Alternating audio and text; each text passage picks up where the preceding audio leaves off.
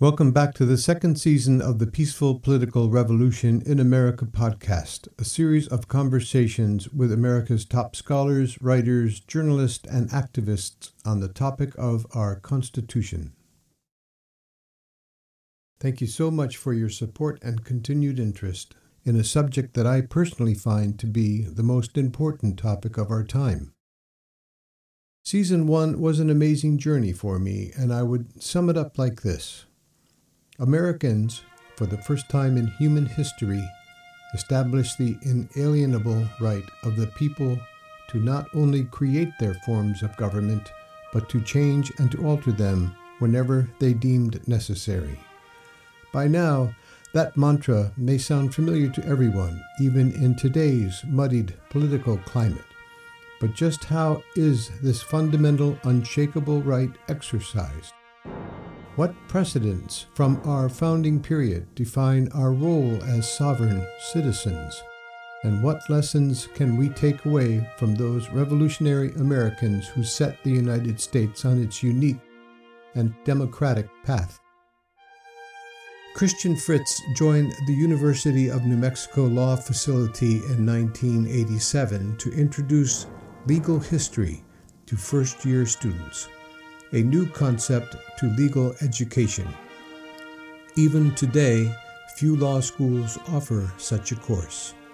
Fritz had just become the first person to complete a program at the University of California in which he earned a PhD in history at Berkeley, along with a law degree from Hastings College of Law.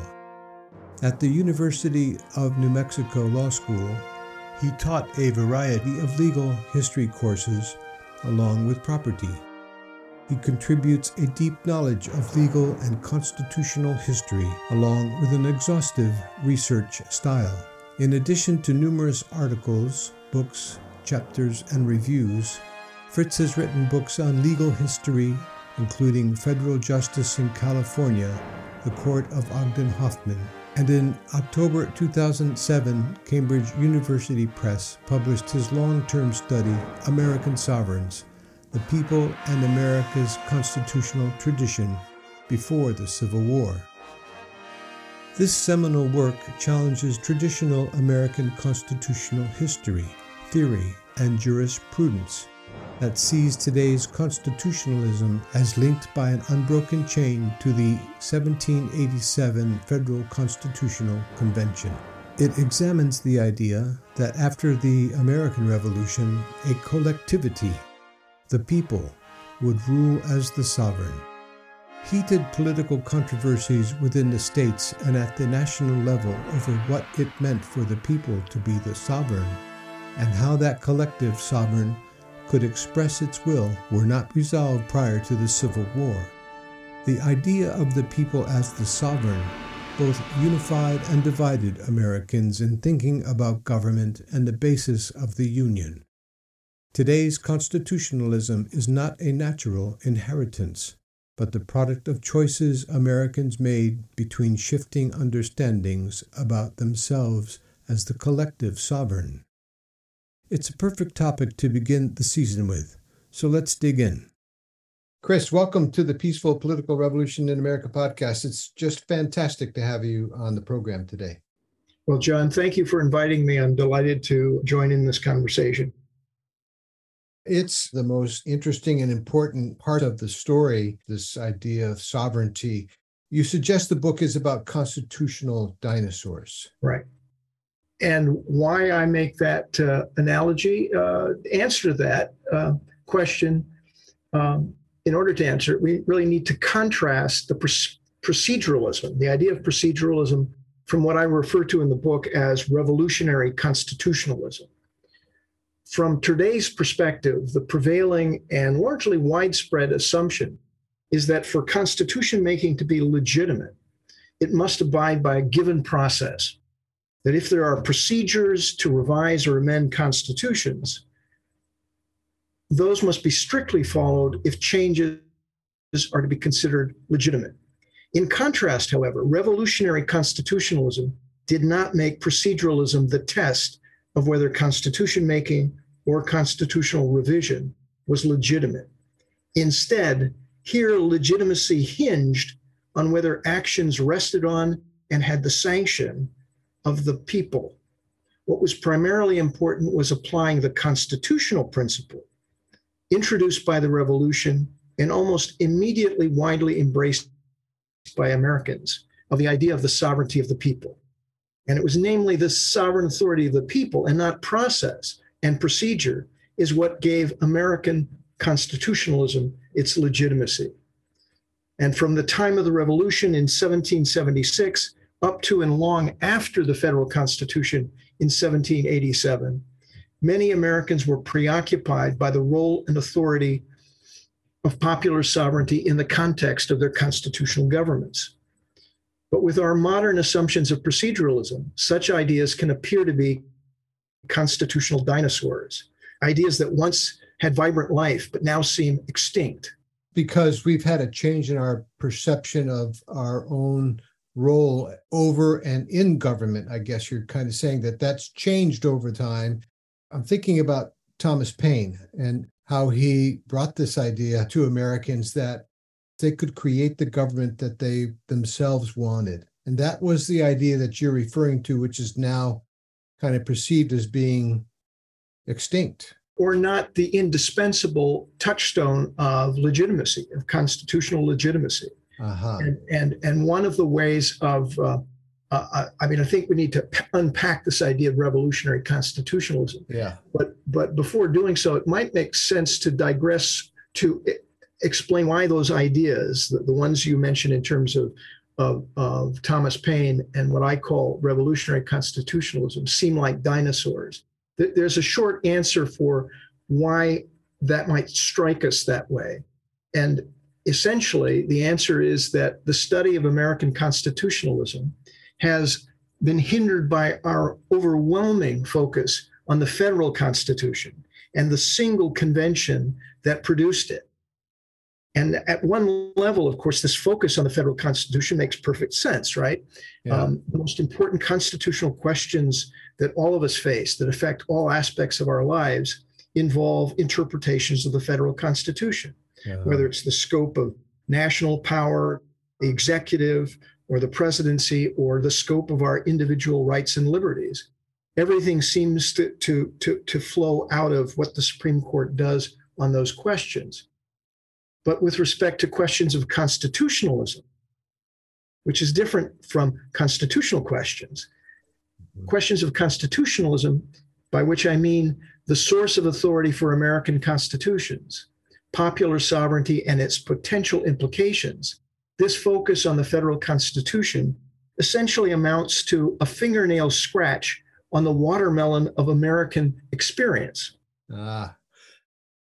And this focus, this federal focus, what it basically does is it, it neglects the crucial first decade of state constitution making and constitutional thought that was unleashed by the revolution. And it also doesn't take into account the many scores of state constitutional conventions after 1787.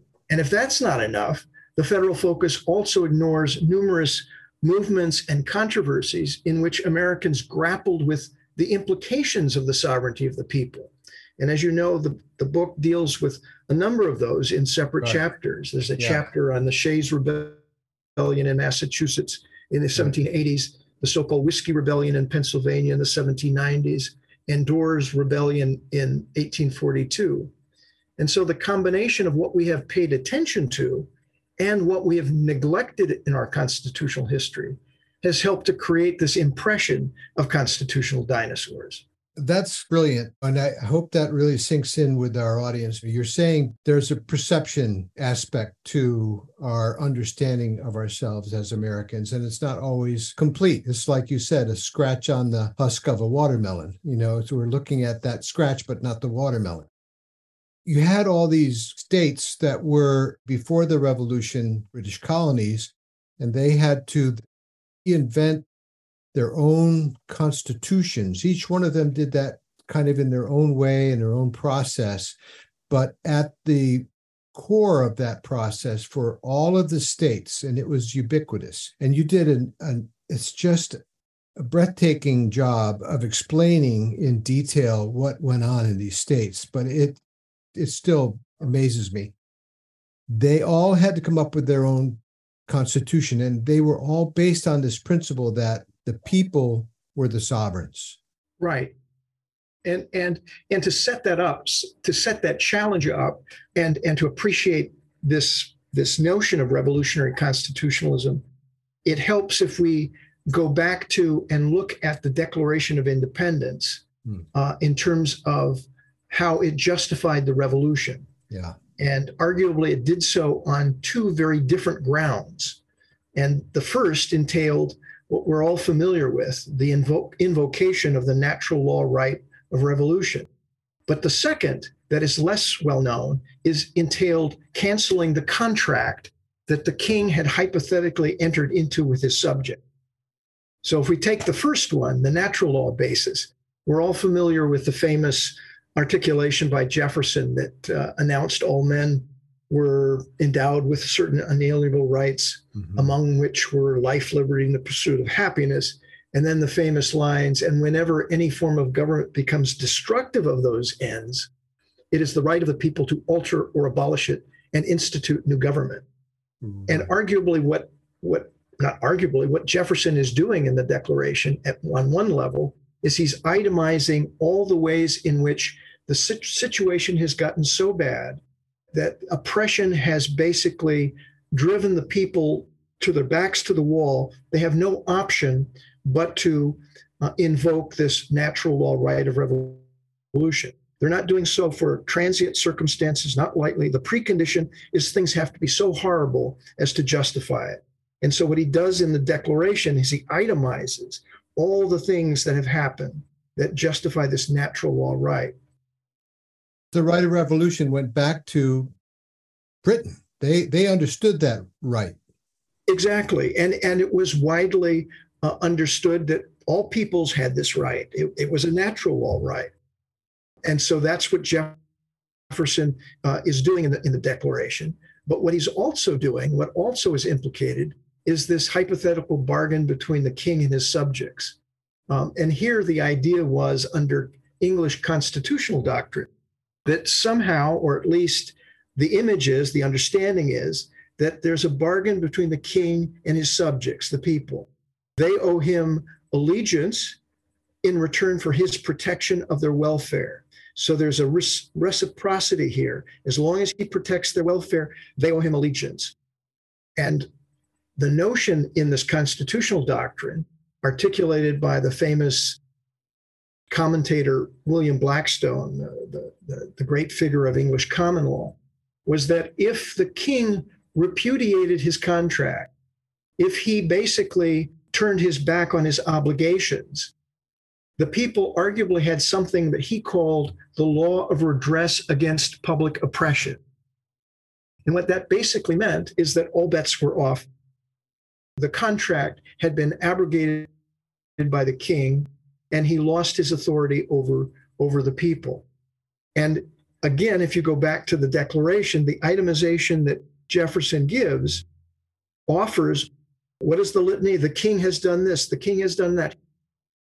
And and here what what's very useful is to think about the image that graces uh, american sovereigns that picture uh, by Walcutt of um, the uh, the statue of George III on horseback being torn down by the revolutionaries who just earlier in the day heard the Declaration of Independence being publicly uh, read, and so they gather at Battery Park, some with crowbars, some with ropes, and the image you see is the the statue just about to topple, and around the, the statue, of course, are the revolutionaries doing so.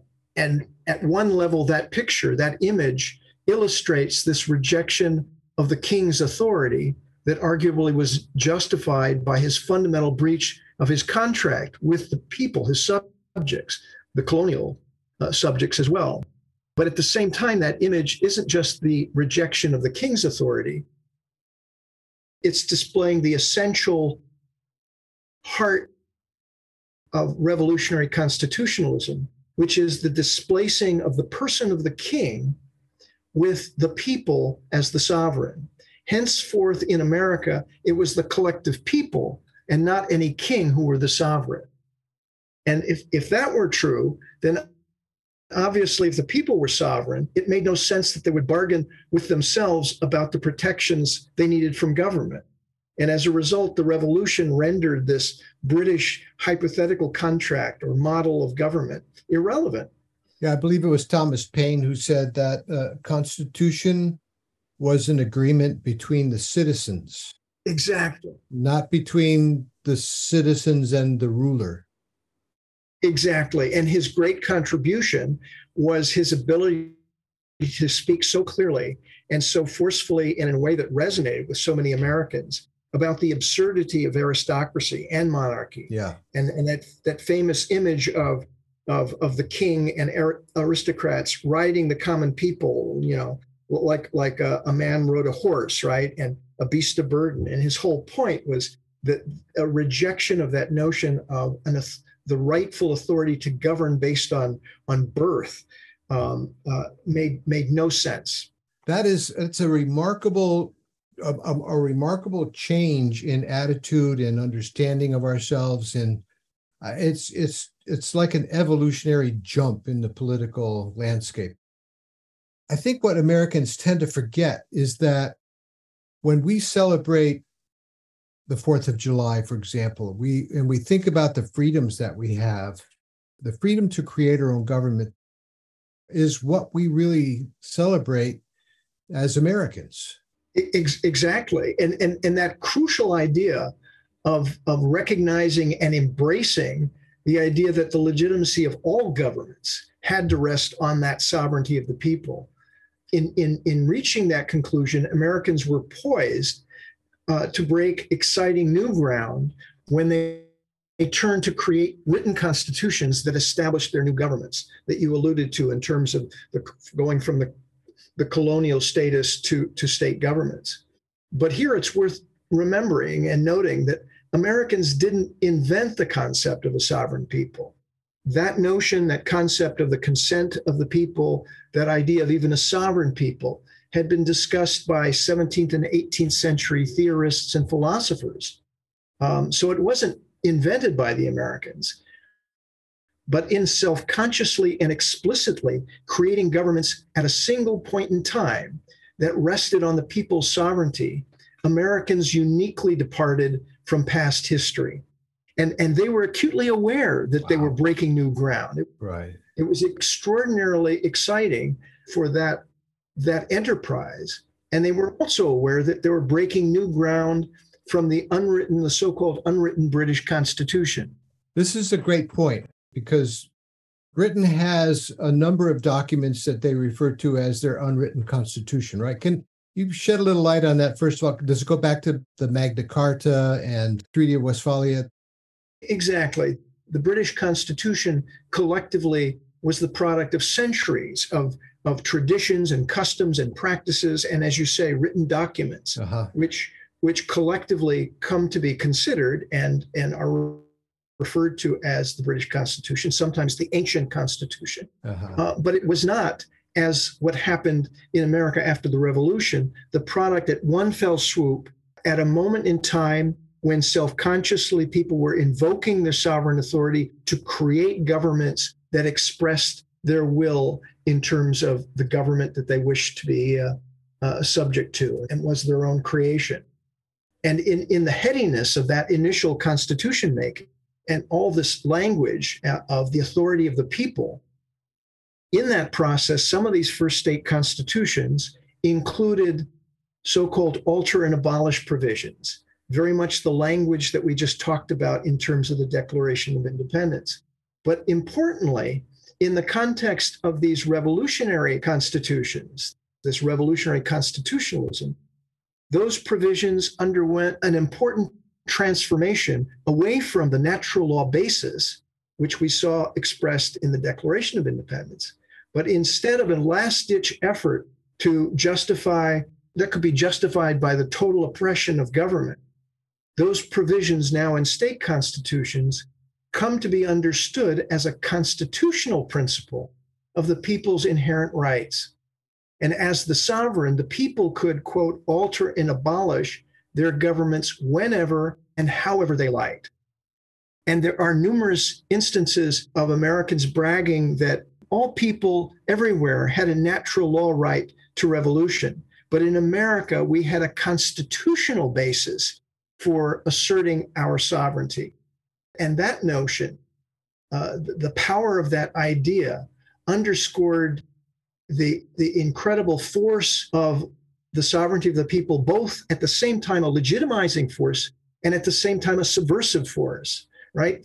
The excitement and nervousness of the potential for popular sovereignty was recognized from the very beginning.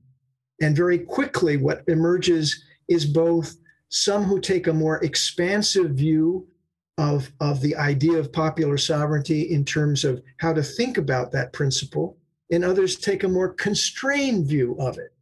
Uh, and they they contested those competing views and wrestled over them from the time of the revolution all the way to the eve of the Civil War. There's so many things I'm thinking about right now. Thomas Paine saying government should not be inherited, they shouldn't be imposed by force, they shouldn't be imposed by heredity, chance. They should be created by people consciously in the present moment to serve their needs as an expression of how they want their government to work for them. Right. In fact, the, the nature, the special nature of written constitutions is a reflection of that idea. Yeah. If you've embraced the notion of the people as now the collective sovereign, how do you know what their will is unless they articulate it? The written constitution is an expression of the form of government that they're adopting and the powers that they're according to, to their to their public servants, right? They're the sovereign. The, government serves them, not the other way around. It's it's phenomenal. We should be so proud as a country that we were able to achieve that level of what would you call it? A political awareness, consciousness. It's it's remarkable. And as Americans, we should really be proud of that. But the, the problem then becomes has it turned into a dinosaur? And as you were saying, you had the pro and con sort of forces in America competing against each other. I think this this is what you talk about in the book as the determinists and, and the regulators. You had people clearly who wanted to create their own constitutions, their own states, Kentucky, Vermont, and, and they took the liberty that they had to create a government that would serve them. And to your point, they imbued the language of the revolutionary language of the power of the sovereignty of the people. They absorbed that.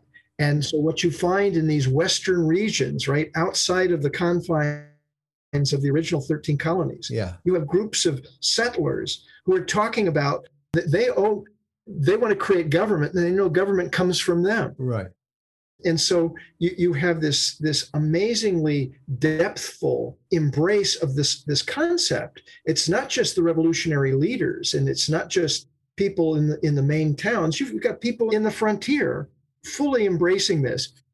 And the power of that idea of course and and its potential right of of both being destabilizing. If you can make governments you can unmake them right? Yeah. What's fascinating in that in that duality that simultaneously legitimating and subversive nature of this concept of a collective sovereign is that what you find, despite that tension, that one of the perfect examples of how people embrace that idea and, and yet were trying to cabin it or, or, or occasionally trying to restrain it is, is George Washington, right? The great example of his uh, farewell address uh, which he gives in 1796. I've read it many times. It's stunning. And in the context of this whole notion of, of wrestling with the meaning of revol- revolutionary constitutionalism, what's fascinating in that speech, right? He's taking leave of his countrymen. And so this is his last bit of advice. And, and, and in the course of it, as you know, he identifies, he, he speaks of the right of the people to alter and abolish their constitutions of government by which he means both state constitutions and the federal constitution. Then he goes on to insist that every every constitution was sacredly obligatory on the people until changed, in his words, by an explicit and authentic act of the whole people. And for Washington, that explicit and authentic act could only occur through established procedural channels. So he's doing something very interesting here. He's embracing the principle, but now he's trying to cabinet it. He's trying to suggest that it requires, in a sense, the approval of the government, and it has to be consistent with this process before they can change it. And in fact, if you read that, how he ends that that uh, that address, he comes fairly close to almost suggesting, even though he's he's admitted and he's in, he's talked about the sovereignty of the people, he's he's hinting that there's really sovereignty in the government in some sense that has to be understood before you can change the Constitution. And after he gets finished with this address, he gets pushback from some people, including the Pennsylvania printer. There's a printer by the name of William Duane who, who takes Washington to task for seeking to basically reverse two decades of constitutional understanding about popular sovereignty and for, in a sense, sub- suggesting that the people were subordinate to existing government and its procedures for constitutional change. And he makes this fairly explicit. And of course, he gets ridiculed and threatened because, you know, he's, you know, he's talking back to the father of the country. But he has a good point because there are other Americans who, like Washington, embrace the notion of a collective sovereign, but who take this more expansive view that you don't have to be tied up with the procedural niceties before one can identify authentic and legitimate constitution making and constitutional revision. Yeah, th- those framers were a real a real mixed bag in that respect. They expressed support and agreement in the idea that the people were the sovereigns. That there wasn't much debate about that. I think in all their writings, most of their letters I think they're basically unanimous on that point. You, are hard pressed to find anyone. There, there's a little flirtation by some, including folks like Hamilton, soon after, in the midst of, of the revolution and shortly after it, who, who have this longing for maybe we can perpetuate a, mon, a monarchical system of government. But by and large, almost you know, across the board, that's, that's a non starter and so, as you say, their commitment to the idea of that governments are going to have to rest on the people comes with some degree of misgiving about the capacity of ordinary people who are going to be part of this enterprise. Yeah. And so that's their dilemma. They're, they're, yeah. they're tied to this wonderfully powerful idea that there is a departure in, in the politics of the day, right? Creating governments based on the authority of the people. And and then you have to live with what happens if a majority of those people get get go astray or or they go in directions that you're not that comfortable with. It was a risk they took self-consciously. Um, and it's and it's a it's a risk that is at the basis of our constitutional democracy today. It's it's just as much a, a question that demands our attention to the requirements of the people as the sovereign, to pay attention to their government, to participate in democratic processes, to, to educate themselves, and, and in essence, engage in, in the entirety of what it means to have a popularly based form of government. It's not something that's going to work by itself. You can't abdicate that responsibility. It's not the job of your leaders. It's not the job of the Supreme Court. It's the job of each and every citizen to take responsibility for civic engagement. That's a heavy lift. It's a heavy lift. As you point out in the in the book, the rulers would rule and be ruled and not have a, a role at all in in forming the government or or they would also have a role in forming the government the image i think that that that you're picking up on is again one of the great complexities and wonders of this this whole system of power of, of the sovereignty of the people what they come to realize is that the people can be conceived in multiple capacities. Yeah. They could be understood as the sovereign as in when they gave consent, as they did with the federal constitution in ratifying that document that came out of the Federal Constitutional Convention. And in that capacity, they were acting as the sovereign, giving vital force to the document that needed their approval. But at the same time, they could serve and they could be the ruled, right? Once they created governments, they were subject to laws passed by their own government. So they were they were the ruled in some sense. But a third capacity was they might well be conceived of as the ruler, as in when they got rid of representatives that didn't do their bidding, when they voted these guys out of office, they were acting as the ruler. They were saying, To the hoos, you knew the rules, you broke the rules, get, get out of here. And when they took the, the position that they had a right to instruct their representative, not simply to elect them, but to continue to offer them their views of what the representative should do. Right. And see how much of a departure this is from a British model of an Edmund Burkean notion of representation, mm-hmm. where you basically uh, you, you you elect someone whom you think uh, you have confidence in, and then they proceed to do what they think is best for you. Yeah. They have no accountability to you. They are now exercising their best judgment. In America, this didn't make as much sense. In fact, it made no sense if the people were the collective sovereign. When they put public servants into office, they expected far more of a response and an entitlement to tell them what to do. Uh, and, and so the whole nature of political representation is, is fundamentally shifted by virtue of this, this revolutionary constitutionalism. We the people, those three words, yep. change the world. Yep. Today, I think most Americans have lost touch with the idea that it's their government. They they I think they know that. A lot of people will say, well, yeah, of course it's our government, but they don't seem to first of all, they don't understand political systems very well to begin with. So they're a little lost when it comes to what they're talking about because they a lot of people wouldn't know the difference between a bicameral legislature or unicameral legislature.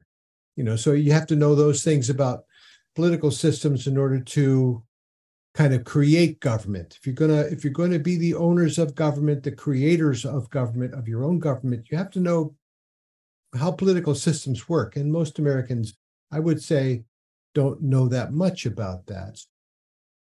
Over time, Americans lost touch with this idea that they would be sovereign over their governments.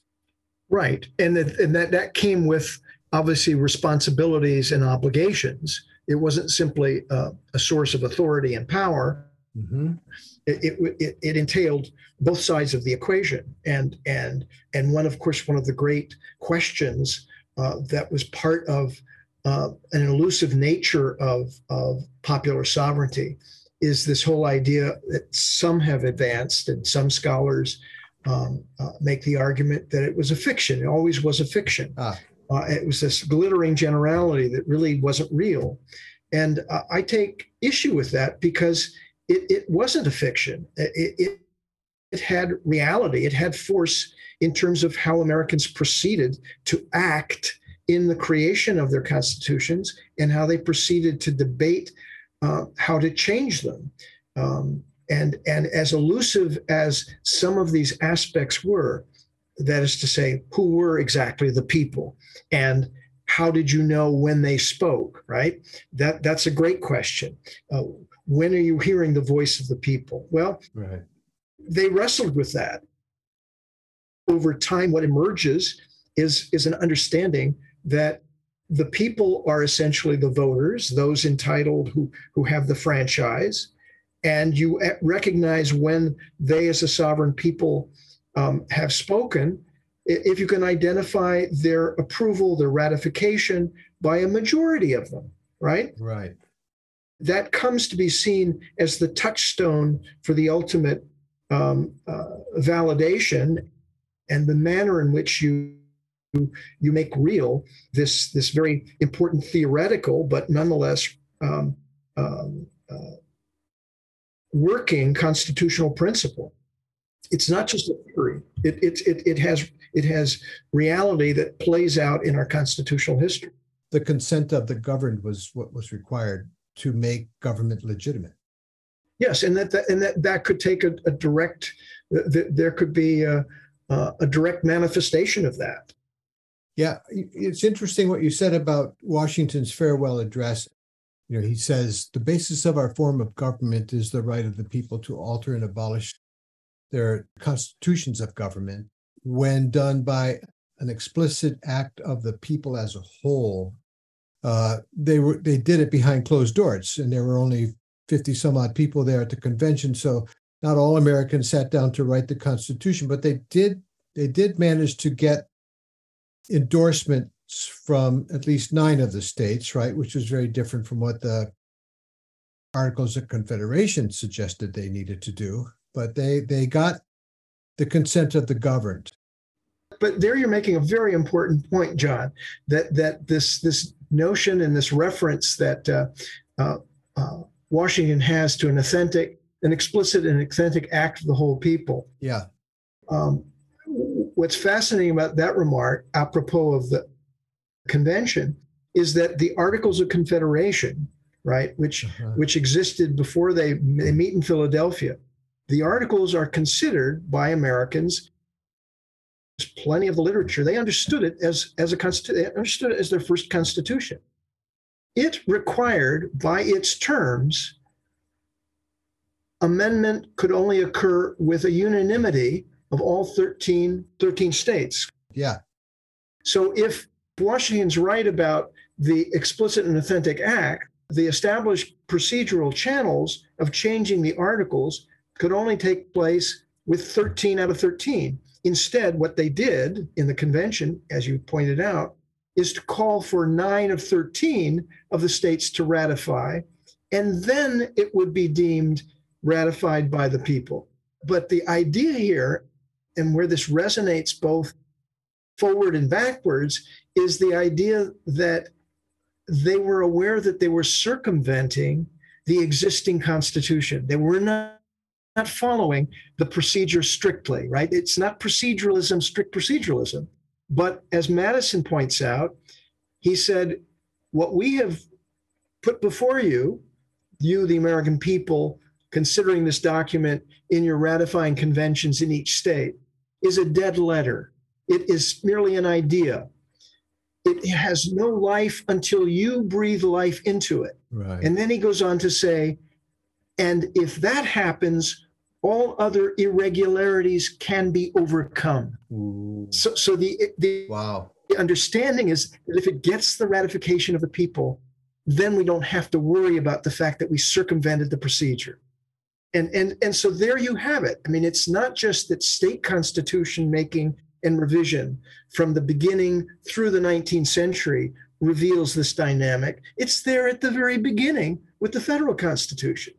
So if you want a precedent for circumvention conventions, you've got one in spades uh, in 1787.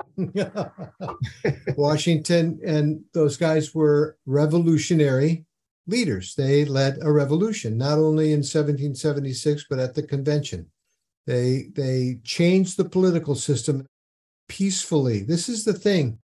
They had the wisdom, the wisdom to go into a convention of fellow Americans and sit down and hammer out how they might want to govern themselves, the entire nation. They did it peacefully with their pens and their words. And three months later, they came out with an idea that, as you say, was a dead letter basically until they had the ratification conventions. Right. And when a plurality of Americans agreed that they would abide by that Constitution, it was game on. We had a new a new government. That's right. That's right. Because the, they understood in 1787 that the federal constitution, just like the state constitutions that had been um, uh, enacted and had been promulgated prior to 1787, had to rest on the authority of the people. The big challenge that immediately uh, gets kicked off uh, after the ratification of the Constitution is how exactly to think about who the sovereign source of authority for that federal constitution was. Right. This is where we get into the whiskey rebellion and and this is the beginning of that debate is well these people don't want to pay their excise taxes what are we going to do about that because you know in their mind and and people like you pointed out in in Kentucky and the western regions and Vermont they were not being served by the government that they had they they felt they needed better representation. They needed a government that would serve them. So this conversation continued to evolve after the convention was over. And it focused on initially the debate seems to be more of a binary one of okay if we've got a constitution that rests on the sovereignty of the people how do we think about that sovereign? Yeah.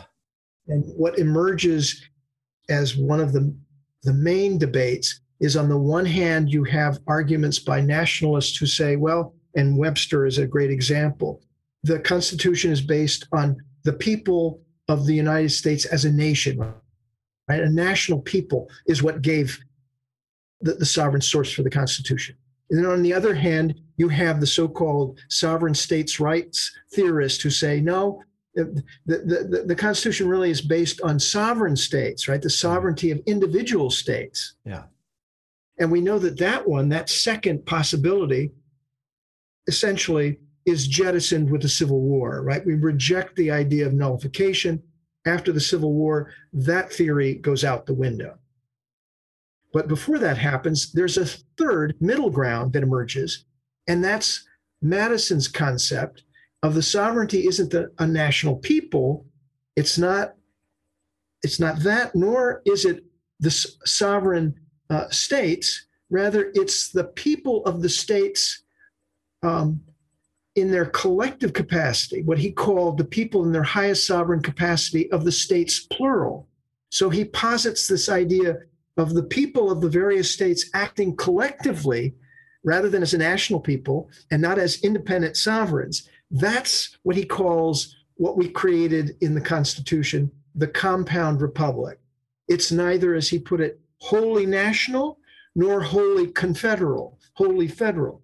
So he's rejecting either extreme. And arguably, Madison has the better of the argument because at the time, nobody expected the, that national government to swallow up the states. I mean, they, they, they clearly were on record that they were in, they were enhancing the power of the national government, right? Part of the claim of the articles is that they didn't give the national government sufficient power. So they wanted to energize the national government. Yeah. But they also said that there were things left to the states. And of course, the, the great example of that is Article 10, which says all powers not delegated to the United States by the Constitution nor prohibited to it by the states are reserved to the states, respectively, or to the people. Hmm. So there was a division of sovereignty. There were some th- things that, that the national government had and other things that the states had. And that idea of divided sovereignty was, again, a brilliant idea that was unheard of at the time because the received wisdom at the time was that you had to either have a national government or these sovereign states, a confederal model or a national model. The idea of dividing sovereignty was deemed to be a violation of the principle, as they called it, of an imperium in imperio, a, a sovereignty within a sovereignty. It made no sense by, by the received wisdom at the time. And so the genius of the framers, in that sense, was to invent federalism, to come up with an idea of this, of something that was in between, that was a balance, that was divided, that had an inherent tension that needed to be observed and monitored, and the equilibrium between those two levels. And that complexity is what we live with today. I have two questions about that. One is that when I hear the word sovereignty, I think the definition is supreme authority. Right. So, how can you have divided sovereignty? That just seems like malpropism. It just seems like that's you, you can't have divided sovereignty. It's it's got to be in one entity. And the other one is did they actually invent federalism? To take your first question, that's exactly um, the, the head scratching nature of what they produced is that that the, the understanding was th- that it, it normally had to be one or the other. And yet Madison and, and goes goes ahead and he describes no we've done something else here. You know we we we have split this atom of sovereignty. We have been able to to separate it out. And, and it's it's what we've achieved.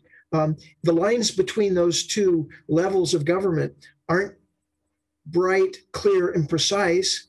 Um, as he said we didn't have the language for it. We didn't have the conception for it. But their intention with one another, and he expected that equilibrium to work itself out over time. I uh, see. Uh, so, so, so, in that sense, it was uh, baffling by the terms of political terminology at the time, but nonetheless, that's what they set in motion with what he called a compound republic. No doubt, one of the factors that led to the Civil War, because it was all about the southern states wanting to do it one way, not the federal government's way. Well, and that that's where the the the the, the equilibrium of federalism uh-huh. got got out of control, right? And and and uh, yeah, yeah. We, we we ended up with a constitutional catastrophe. Yeah. Of course, the Civil War repudiated the notion of, of secession, but even after the Civil War, once we've We've undergone reconstruction. Once the, the southern states are readmitted and we move forward with the new Constitution as it's been amended by the so called Reconstruction Amendments, we still have, again, federalism that purports to put some powers in the, not all powers, many powers in the national government, may, maybe even more by virtue of the Civil War, but not all of them. And there are others that remain with the states. So, right. to the point of, of, of, of that uniqueness of federalism that that perpetuates, that continues, and we have it in front of us today. The incredible challenges that go into such a system were not resolved, obviously, in 1787, uh, and they weren't resolved by the by, by, the Civil War, and they're not resolved today. We have an ongoing um, uh, enterprise of, of, of navigating uh, each generation, if you will, what the proper equilibrium of that federalism looks like. And, and over our history, it's, it's gone back and forth, and it will continue to do so as long as, as John Marshall put it, we continue to have uh, the, a, a, constitution that basically uh, uh, anticipates and expects this division of authority, power, and sovereignty. Did the uh, Lincoln's Gettysburg Address uh, shed any light on that conundrum? Did it did it not resolve it on, in some respects? It's it's interesting you mention the Gettysburg Address because what what Lincoln does in that speech, interestingly, is it echoes the very terminology you raised earlier about the sovereign, the ruler, and the ruled. Because what does he say famously? Mm-hmm. This is a, this is a, a, government of the people, by the people, and for the people. Yeah. If you parse that out, of the people, right? Yeah. That's the the sovereignty. By the people. Yeah. That's the ruler, and for the people, that's the people that's the ruled. So he he basically is channeling that notion of this complex, multifaceted capacity of, of what it means to have a government that's essentially resting on a, on a notion of the people as the collective sovereign. That's astounding. And it plays itself out in in uh, those three different ways. And and if if you will, you can still see where this surfaces in the progressive era, right? In the in the turn of the 20th century, and as the progressives managed to push one of the their great populist tools, the idea of the initiative, right, where the people themselves can make law. And if you think of that tool or device of, of, of initiative, um, it's sort of a, a victory of sorts for the, the uh, expansive view of revising constitutions, right? It seems to give power to the people directly. But if you think of it, mm-hmm. they may have won that particular uh, battle, but they lose the war because what do they do with the initiative? They tie it up in procedural requirements.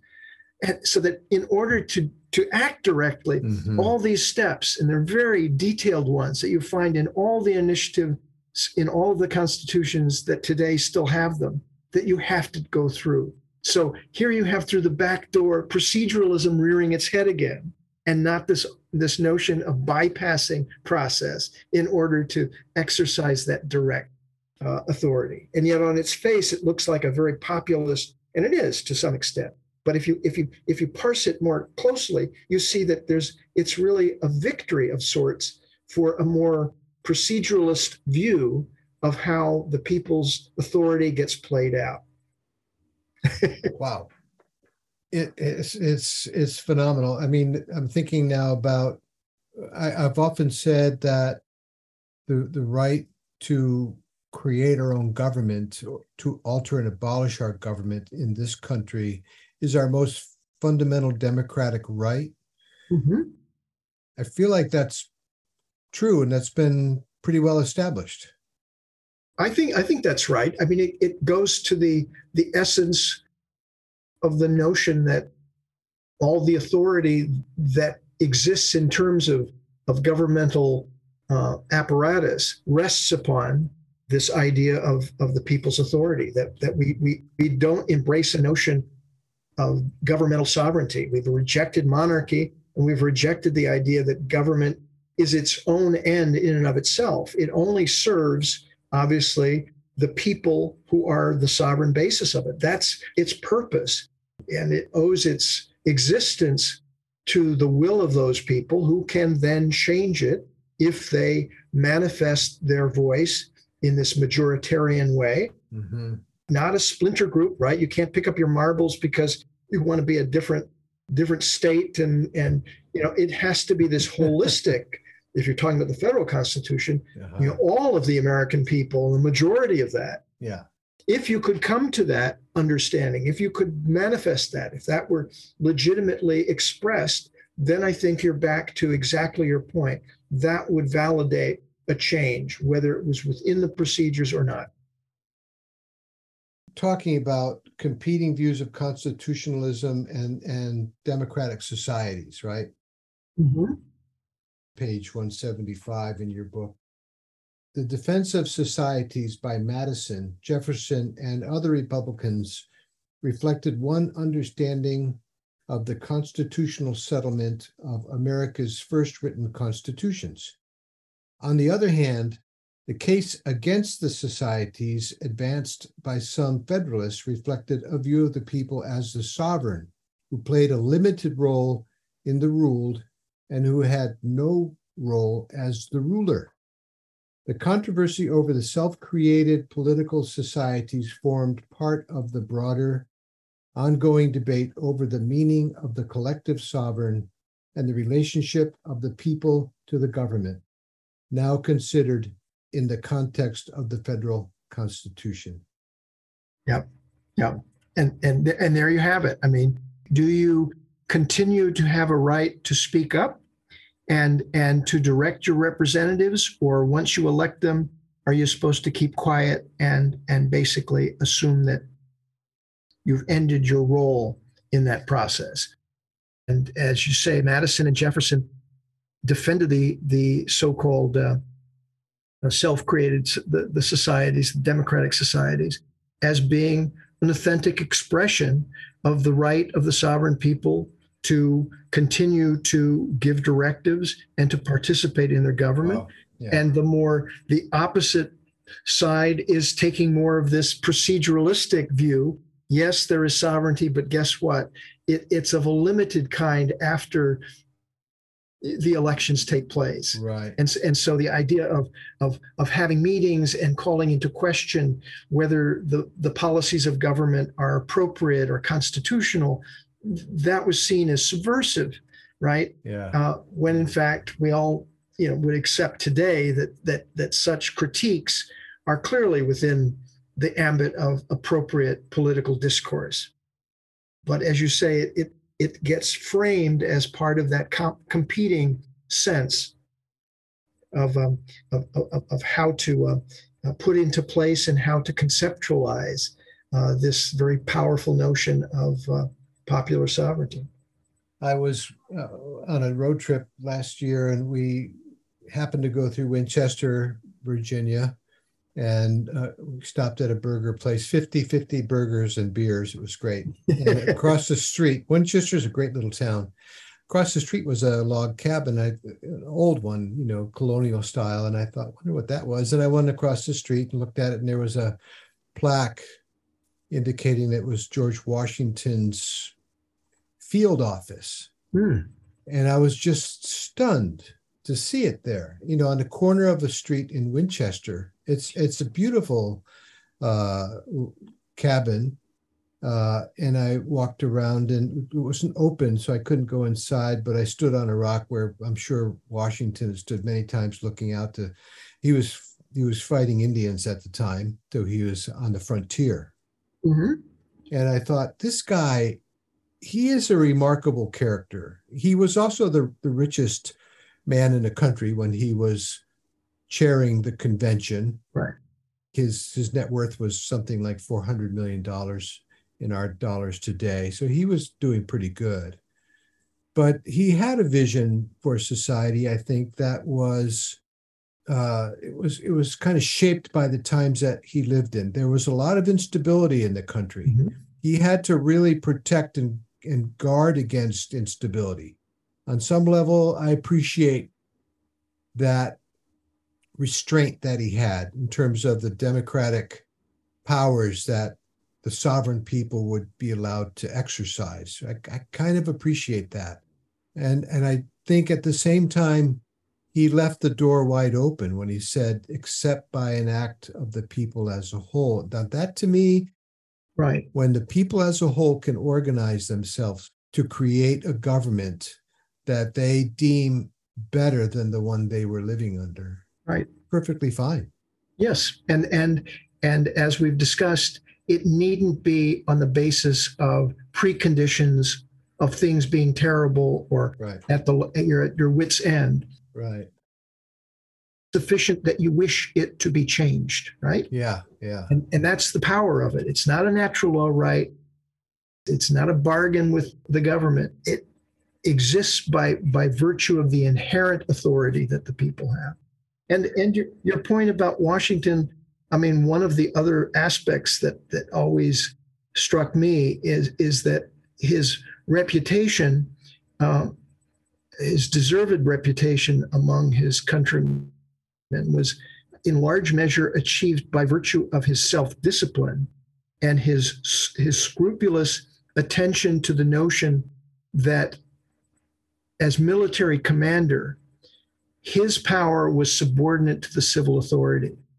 And the greatest thing he did in the minds of his contemporaries who who had a pretty good sense of the history of politics and ancient uh, republics was to give up the power he did. When he had the ability to hang on to the military power when he hands over his sword symbolically and formally that abdication ran against the grain of received wisdom that absolute power people who had power wanted more power and if you had absolute power that was going to be corrupting and the fact that that he gave that over and gave that back that that image of cincinnatus right he came as the farmer from the fields but and now he's going back as he, as he was to to his Mhm. farm to his plantation and all his slaves right well leaving that aside Yeah.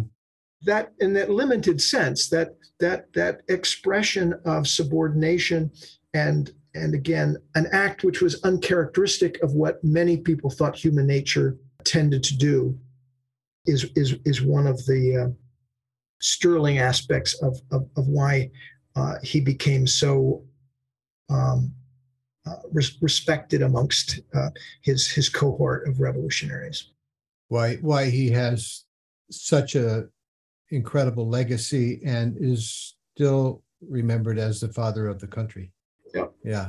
I I mean, Chris, I, I could spend, as I've said to you, I think a few times, I could spend an, an hour talking to you about every page of this book. oh, that's kind of you, Joe. no, I no, I and I I don't think I'm exaggerating. You should see. I mean, I could sh- I could show you how how many things I have underlined in here. But the point is, to the listeners, I I feel this book explains who we are as Americans, why why Americans are exceptional, right? It, the the the American exceptionalism is is a dangerous concept, mm-hmm. you know. I think, but in in the sense that our heritage is that we were the first nation to peacefully organize ourselves to create a government that would serve us. And I think it's incumbent on everybody to to kind of understand that and to understand how amazing and wonderful that is.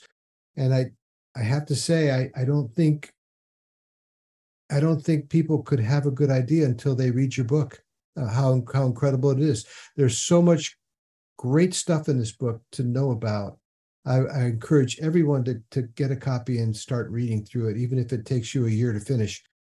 It's a remarkable achievement Thank you, John. I appreciate that very much. It it did take me about 13 years to write it. Yeah. It was a it was a great story and and you're right.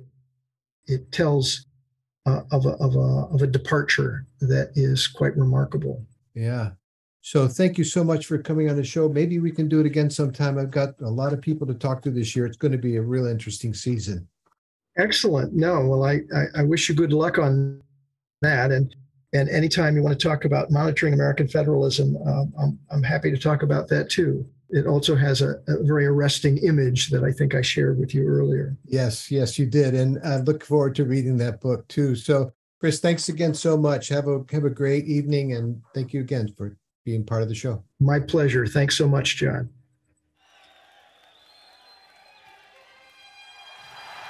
Well, I hope you all enjoyed that conversation as much as I did. I'm going to step it up a bit this season and dig a little deeper into the subjects I covered in season one, as well as a few other things. I began that season with a discussion about Thomas Paine, and it concluded with a conversation with George Van Cleve on his ideas about how Americans might practically organize to exercise the very real power of popular sovereignty, a power we all have inherited from our very revolutionary founders and framers alike. So imagine being on a road trip for over 230 years. Obviously, our mode of transportation would change over the decades.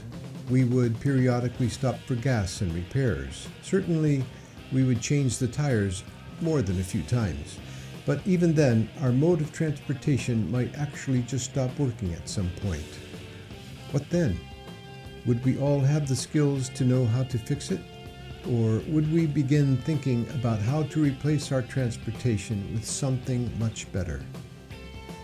In a sense, our government is like our mode of transportation, and as Chris has just said, popular sovereignty requires each and every citizen to take responsibility for civic engagement.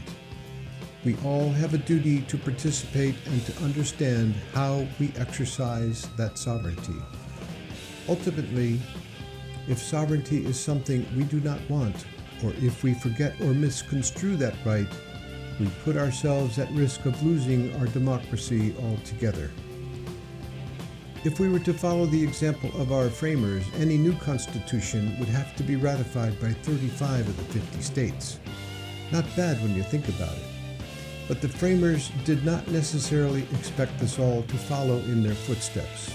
In fact, as we will hear about in my next episode, the framers created a political system that would again largely serve their interests.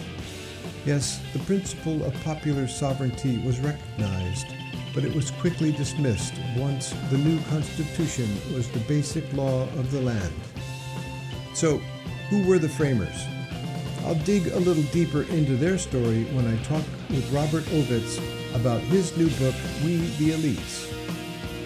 Before we move on to the many ways in which we could improve our democracy, let's remember who these guys were and what exactly it is that they gave us for a political system. So stay tuned. Robert Ovetz is in the building and he's about to blow the lid on the framers and just what it was they were up to when they closed the windows and locked all the doors and they began their deliberations inside Independence Hall. Until then, stay safe out there.